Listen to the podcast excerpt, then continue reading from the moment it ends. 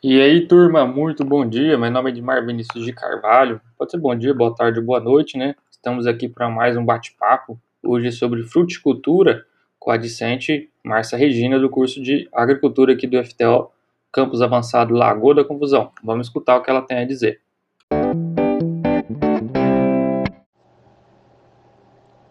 A fruticultura é o ramo da agricultura que visa produzir economicamente frutos em geral, com o intuito de comercializar os mesmos.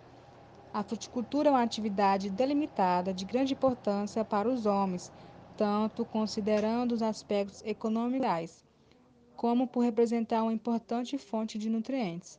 A atividade tem grande importância social, pois gera 5,6 milhões de empregos diretos o que representa 27% de mão de obra agrícola no país.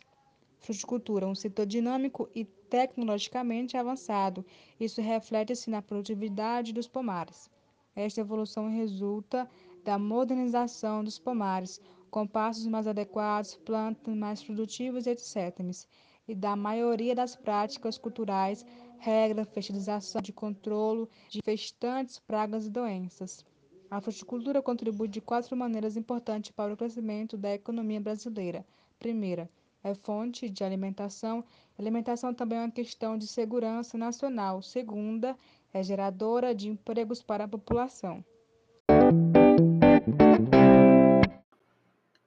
Pessoal, muito obrigado então, vocês que nos escutaram. Meu nome é Edmar Vinícius de Carvalho e até a próxima.